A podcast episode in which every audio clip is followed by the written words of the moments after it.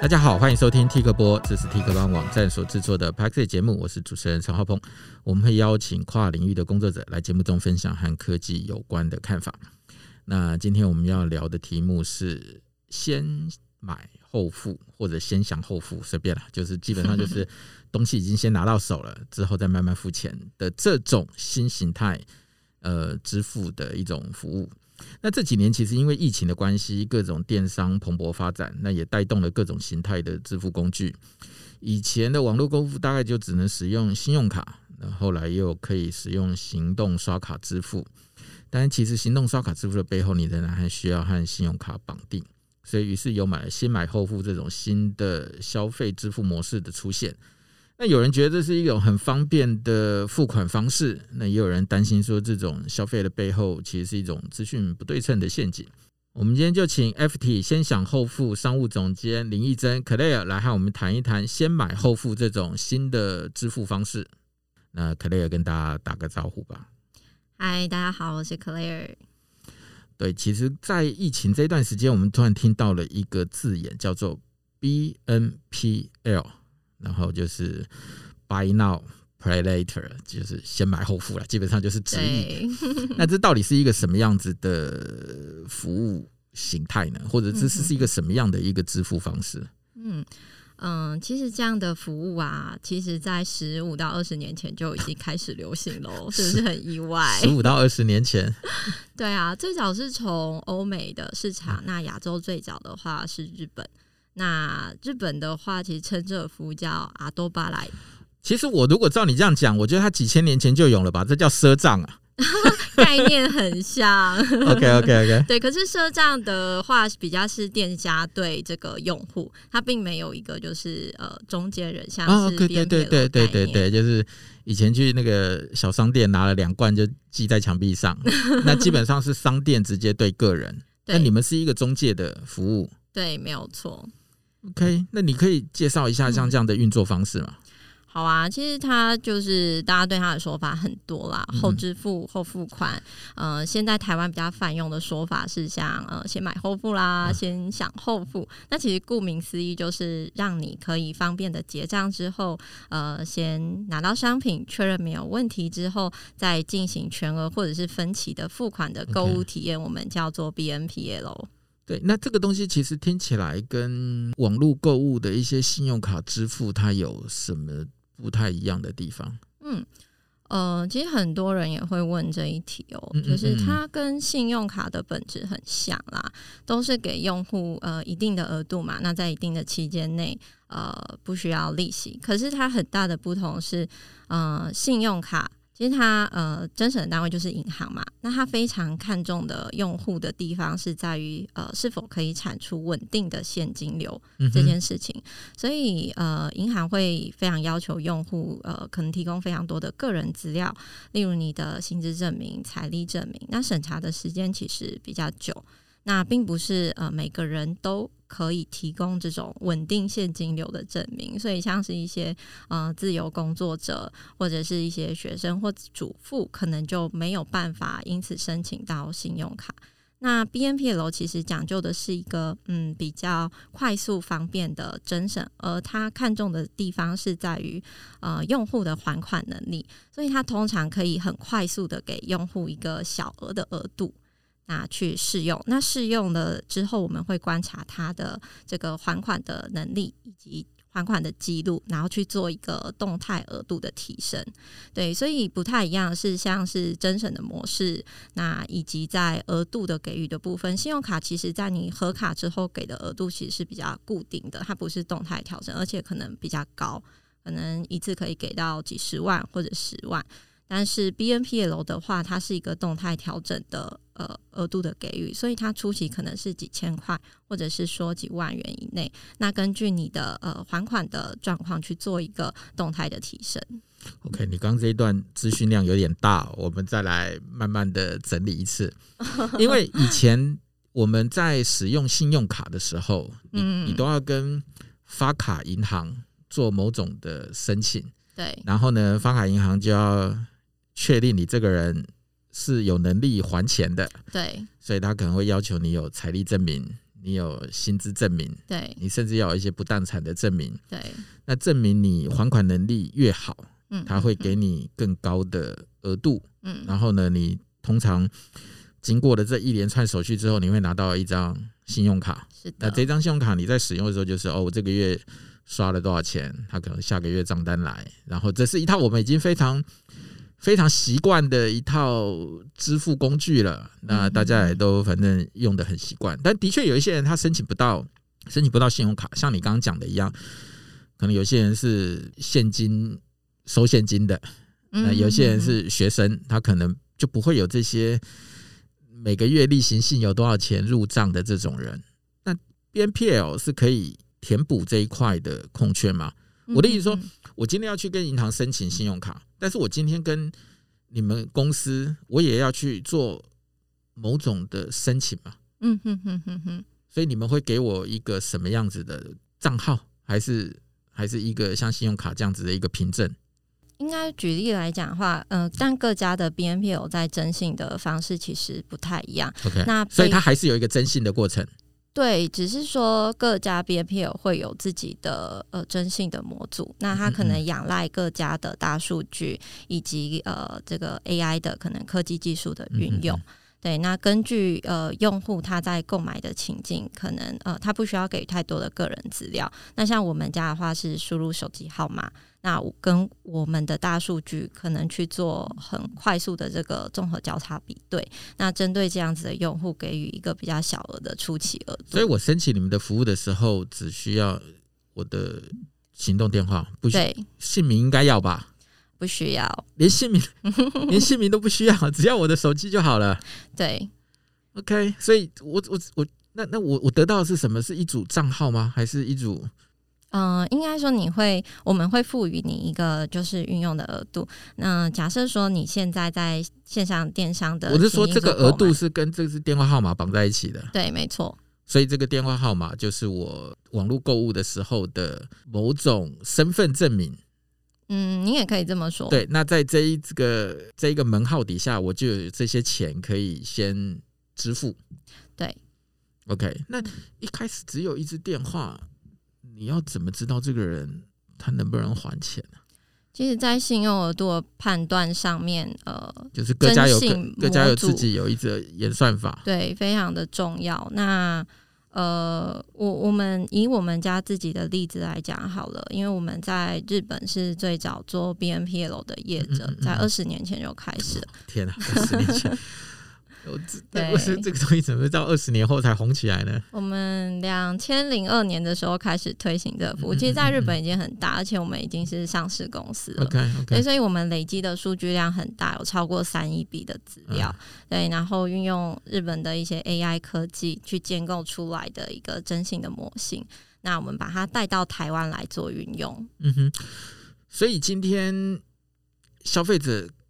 只要用一只手机就可以去申请你们的服务。对，在 FT 先享后付是这样子的。OK，那你们会有一套演算法去判断，说我一开始你可以享用多大的额度？是的。那它的购物流程会是怎么样？嗯，以 FT 先享后付来讲的话，呃，你你在收银台选择 FT 先享后付之后，会经过大概三个步骤后的订单。那你刚刚讲说只要。一支电话号码就可以使用你的服务，所以他是要先去注册会员，还是要下载个 App 输入电话号码吗？嗯，因为 FT 先享后会有很大的特点，就是不需要注册会员，也不需要先去呃绑定后续的还款方式，不需要注册会员，也不需要对下载 App 就可以用。对，没错，使用门槛非常的低。OK。对，所以像是呃，用户假设你选好你的商品放到购物车，那去选择 FT 先享后付之后，你就只会经历三个很简单的步骤：输入手机号码、简讯验证、确认金额没有问题，基本上就完成了。嗯、对，那呃，我们的审查其实会会发生在你输入电话号码的时候。对，那即时 real time 的进行呃征信跟验证。那呃，这个通过率的部分，我们公司大概平均的数值是九十六 percent，是业界最高。所以你刚刚的意思是说，我甚至现在都不是你们的会员，是的，我只要去一个平台上看到我想要买的东西，而这个平台又支付又支援你们的支付方式，我只要输入我的电话号码，对，然后你们就会在这十几秒里头确认我到底你们到底愿不愿意让我先先买这个东西。对，其实简单来讲，就是呃，你你只要有手机号码可以收发简讯，嗯嗯，那就可以使用这个服务。那平均都可以在十秒以内完成你的结账。难怪一堆父母紧张的要死，每个小孩子拿自己的手机，有个门号就可以开始买东西了。我我们还是强调，就是未成年要经过父母的同意。哦，真的吗？对。没错，所以你们会问他成年了没有？呃，我我我想任何支付都没有办法很及时的去做这个确认，啊、对，所以我们但我们会呃比较谨慎，可能在各个 FAQ 啊，或者是说画面的地方去做这个提醒。嗯嗯嗯嗯、OK，所以第一次使用的时候，甚至都不需要注册会员就可以用了。对，没错。OK，蛮厉害的，这这这这跟信用卡真的差很多了。对。那像你们之前你说在日本其实已经做了二十年了。对啊，现在才进台湾。那就你们过去的经验来说，会使用 BNPL 的客群大概都是什么样的人群？呃，我我我拿我们目前，因为我们其实是二零一八年进来台湾，到现在已经四年了，嗯嗯嗯，所以其实也有累积一些台湾的 local 的资料。对，我们可以稍微分享一下，这个轮廓大概是二十到五十岁的二十到五十，对，其实蛮平均分布的哦。对，比那比我想象的 range 大了一点。哦，真的，因为你原本想象是年轻人，对不对？对，我本来一直以为都是年轻人啊、学生啊，嗯、然后申请信用卡超麻烦的，所以他们就使用别的支付方式。对，我们的这二十到五十岁的使用族群里面，我们其实可以把它分为三类。嗯哼，那第一类，我我想大家应该很容易想象嘛，就是可能大家想到 BNPL 就会想到。哎，我卡住，嗯嗯嗯，就对吧？对，我我的对我来说的确是啦，因为毕竟信用卡好像大家比较常听，也比较习惯。嗯哼，对。那 BNPL 对大家来说是一个比较新的观念，但是我你你刚不讲说有二十年，其实我真的没有意识到它已经出现二十年了。对，嗯嗯嗯。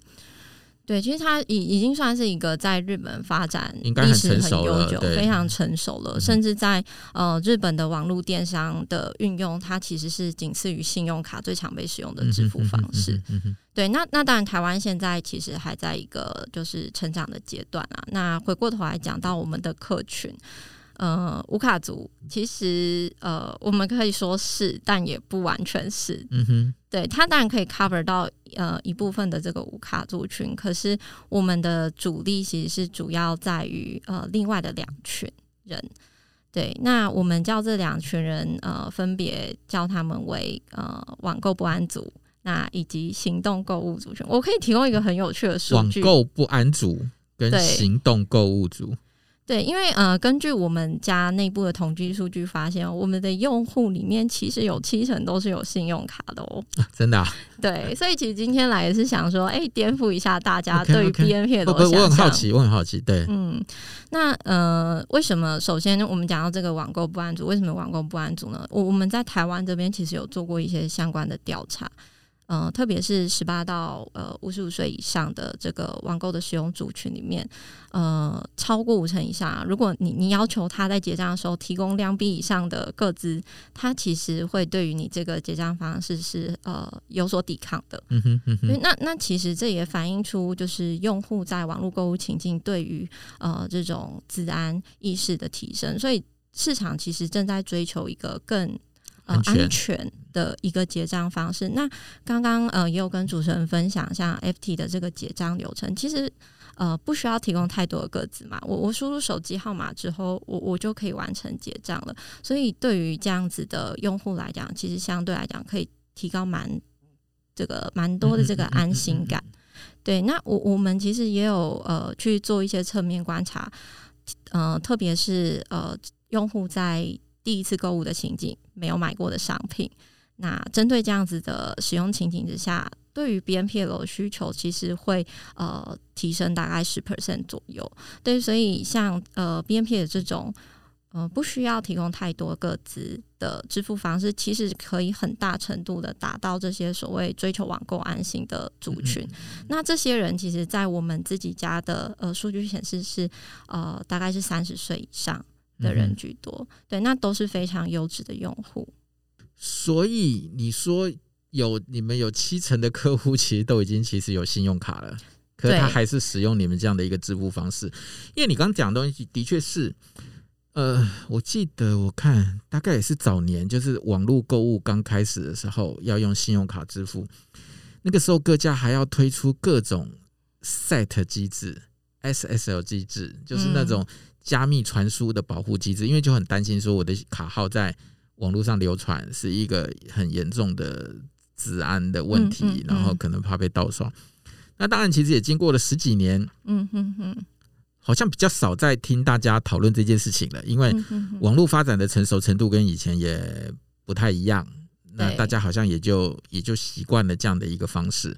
但是你刚刚要讲的东西是说，BNPL 的这样的一个方式会比信用卡更安全一点，嗯嗯，因为你给出去的资料很少，只有电话号码而已，对。即使有呃信用卡有一些可能治安的认证，但对于某部分的用户来讲，他在这个网购的情境，又特别是刚刚有提到的，如果我没有购买过的网站上，其实他相对来讲还是会有一些不信任的感觉跟不安的感觉。对，不，你这个地方有有有说服到我啦，因为我自己后来都跟朋友在那边讲说，如果今天去网络购物，我都会挑，我都会建议他说挑那种。大品牌、大网站，嗯嗯嗯、因为出了事情，你还知道去哪里求偿。那对于一些不知道是哪里来的，嗯、你千万不要这么做，因为你不知道它背后的网站是怎么写的，嗯、你不知道他的资料是怎么被、嗯、被储存或被被传输。所以，如果今天用 BNPL 的方式，因为只有一个手机号码，所以去一些陌生的网站，风险相对小。你你你是这个意思嘛？对不对？对，其实风险会相对小很多啦。对，嗯，嗯，那你刚刚讲说第一个是网络安全的族群，对，你说的行动购物是是指什么？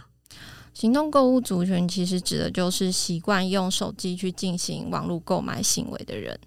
那呃，有相关统计数据显示，其实现在台湾的这个市场超过九成以上都已经有这个行动购物的习惯，嗯嗯，这这也蛮好想象的嘛，因为大家真的都手机不离身。对，现在很多甚至一个 QR code 扫了，东西就送到你家了。对啊，就是甚至你 跟手机相处的时间，还跟你的家人朋友相处的时间还要长。那这些人其实特别会利用一些呃碎片化的时间去进行网络购物，通行的时候、等待的时候、中午休息的时候。所以怎么在这碎片化的时间里面，让他们可以呃非常顺畅跟快速的完成结账，就是呃非常重要的事情。因为你你可以想象一下，假设现在我在通勤。哦，我可能坐在捷运上，我就想买一个东西。可是，在这样子的情境，我我我其实是呃，如果要我再输入一些个人的资料的话，其实我我会觉得很麻烦，然后再加上可能很不方便。嗯嗯嗯对，所以像呃，FT 先享后付这种，我我透过手机号码，我认证就可以完成购物的这个流程，其实是可以呃满足这个行动购物组对于这种呃顺畅跟直觉化结账流程的需求的。那我刚一直没弄懂，是说你说在跟你们申请的时候只需要电话号码，对。那他还款的时候，他要还到哪里去？嗯，他的还款的话，其实我们现在有提供呃四大超商跟呃 ATM 呃网络转账，然后跟行动支付的这个支付方式，就看呃用户的选择，呃看他是要使用什么样子的呃还款方式去进行支付。嗯哼。对，那基本上是呃，通常收到商品以后，那你可能会收到我们的这个所谓缴费通知，那你再根据这个缴费通知上面的缴费期限去进行呃支付还款就可以了。OK，所以就是买了东西之后，他就会收到你们的缴费通知，他不不是纸本的吧？哦，我们现在都电子化，就是你手机会收到个通知，你就去这里把钱给 对给给付了。对我，我们在日本可能会有，就早期啦，就是跟着商品，呃，缴费通知纸本一起寄。对，但是现在大家都嘛是要手机啦，我要电子化，对，所以台湾这边也是。出去了还发现单子没带呢？哦，那就尴尬了，要回去拿。所以手机带，现在的人基本上出门手机一定会带了。对，钥匙会忘了带，什么东西都会忘了带，不会忘记。手机 是的，是的。那像你们平均核可给消费者的额度大概都是多高？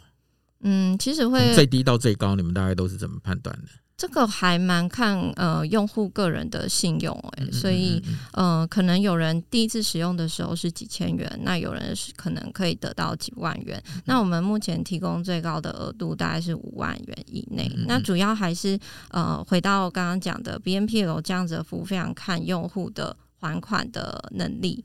对，我们会看他的这个还款的记录，那去动态的调整他的额度。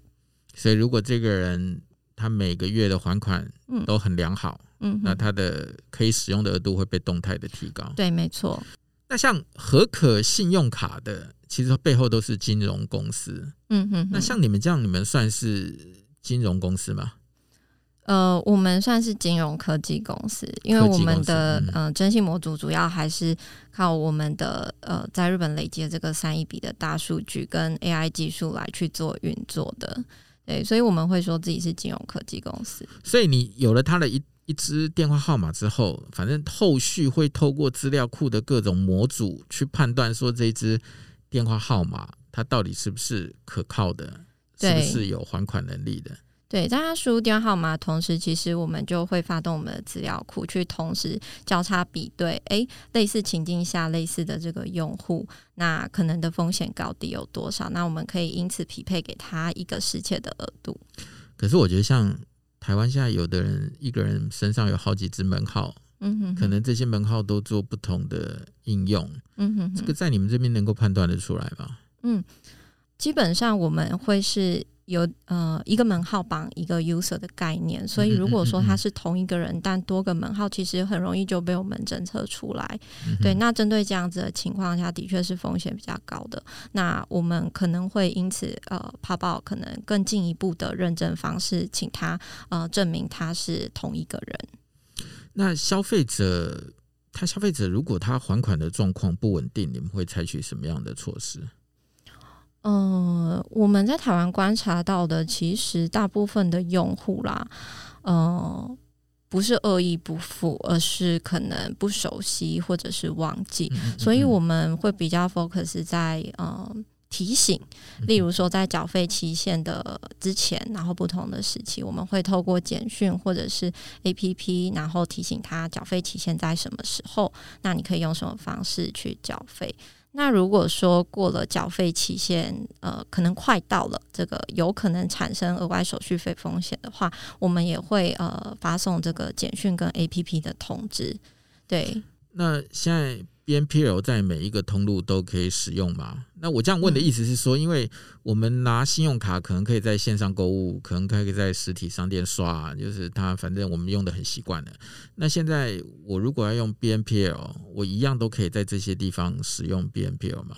嗯嗯、呃，还是要看各家 BNPL 有不同的发展策略，有些着重在线上，有些着重在线下，可能都有做。那我们家目前的阶段是 focus 在台湾的电商，对，已经有超过两千五百家品牌都可以找到这个 FT 线上后付，例如呃 PC Home、雅虎、博客来、乐天啊、呃、等等。那你也可以到宝雅线上购买美妆，然后呃到全家行动购你去买食物。那你也可以用 Klook 订购你的旅游商品。或者是用 Easy 订订购电影票等等，非常多。所以像可以应用的场景，就变成说你们要一家一家的去谈谈进去，对不对？对。不过像是呃，我们有一些伙伴，例如像呃九一 APP，它其实是开店平台，嗯、所以有用这个开店平台服务的客户，他其实只要在后台打开设定，就可以找到 FT。OK，不过。如果你刚刚听到的那些电商都是一些台湾还蛮大的一个平台，大家可能就会觉得能买的东西还蛮多的。对，就是基本上你的日常生活呃所需都可以使用得到。嗯，那就我自己看到的资料是说，在美国 BNPL 延迟还款的比例好像还不小哎、欸。嗯，那这一点在亚洲的情况类似吗？嗯，其实不止美国啦，就是可能欧美系的，呃，澳洲 Afterpay 等等，西方人，对，对，都有 及时享乐。没错，就是都都最近可能比较多有这种可能比较呃类似延上的议题。嗯嗯嗯。对，那呃，我我们是这样看啦，还是要回到那个 BNPL 不同市场，就是不同的用户的需求上面来讲，因为像欧美流行的 BNPL，它其实叫做自动帮你分三到四期啊，OK，自动分期。对，自动分期。那这种自动分期的模式，呃，主要是来自于年轻人，他可能没办法使用信用卡，可是他又想要拥有像信用卡这样的服务，嗯嗯嗯，对，那不想缴利息，所以就是衍生出这种自动分三到四期的服务。那通常会被运用在呃购买一些比较高单价呃奢侈品、时尚品上面。所以，呃，可能会产生的相关性的风险的确会比较高。嗯哼嗯哼。对，那如果回到我们自身，我们以自己日本啦，然后台湾的观察经验来看，因为刚刚也跟主持人分享，我们主力客群是所谓的这个网购不安组啦，然后行动购物族。其实这年龄层的部分就蛮大不同，就是以三十岁以上的女性为主，可是欧美系的这种呃 BNPL 其实是以可能十八到三十岁。的用户居多，对，所以在呃风险的这种呃高低上面，其实就有一个蛮大的差异性。那再加上我们提供的这种 BNPL 模式，其实主轴叫做这种一次性的延后付款。对，并不是分期，当然我们也有提供分期的服务啦，就是让用户自由的选择。但我们发现，我们九十五 percent 以上的用户其实都是选择以这种一次性的延后支付为主。对，所以在呃，我觉得也可以分享一下，我们现在在台湾这个呆账率其实是呃，我们有控在大概一个 percent 左右，也就是说百分之九十九以上的这种债权，我们都是可以得到回收的。所以有日本二十年的经验，还是差很多的。对，我们感谢日本。那为什么现在台湾的 BNPL 都不是金融机构所经营啊？我觉得金融机构他们自己也可以干这个事情啊，但是为什么他们都没有这么做？嗯，我我觉得还是必须说，嗯、呃，传统的金融机构银行，它在甄审上看重的是稳定的现金流这个部分，对，所以会要求用户提供非常多的个人资料。可是 BNPL 讲究是呃方便、快速、短期呃很短的时间内就给出一定的这个额度，那背后呃必须要仰赖这个可能呃 AI 的技术。那这个 AI 的技术可能就呃比较是呃金融科技公司或者是呃的背景，或者是说本身是金融科技公司。那那像是现行啊，特别是全球主流的呃 BNPL，像是克拉纳像是可能 Afterpay，或者是我们自己就本身也是呃属于金融科技公司这这个类别。但其实你知道，每次在谈这个东西的时候，我都会在想说，之前啊，就是那个。金融科技这几个字，大家经常谈，嗯，但是依照台湾的情况，常常跟不上的其实是法令，就是我们的，的我我们的法令有时候改的很慢，对于这种变动太快的一些科技服务，其实有时候大家是，你知道，有时候防弊跟心力真的就是在中间要找到一个折中的点了。那我听起来，有时候现在有非常多的科技公司，它可能运用了各种技术，提供大家以前的。没想象不到的那个服务，嗯，但是它可能就会跟现有的一些法令有一些没有那么容易结合的地方，对不对？嗯哼哼。你今天先买后付牵扯到其实是钱的问题，但是我们就有一堆的跟钱有关的法令，嗯哼哼，去去去去去去怎么样？那或者是说以前的银行，他们原有的业务都弄得好好的，嗯哼哼，也赚得很好啊，他就可能不会特别想要在。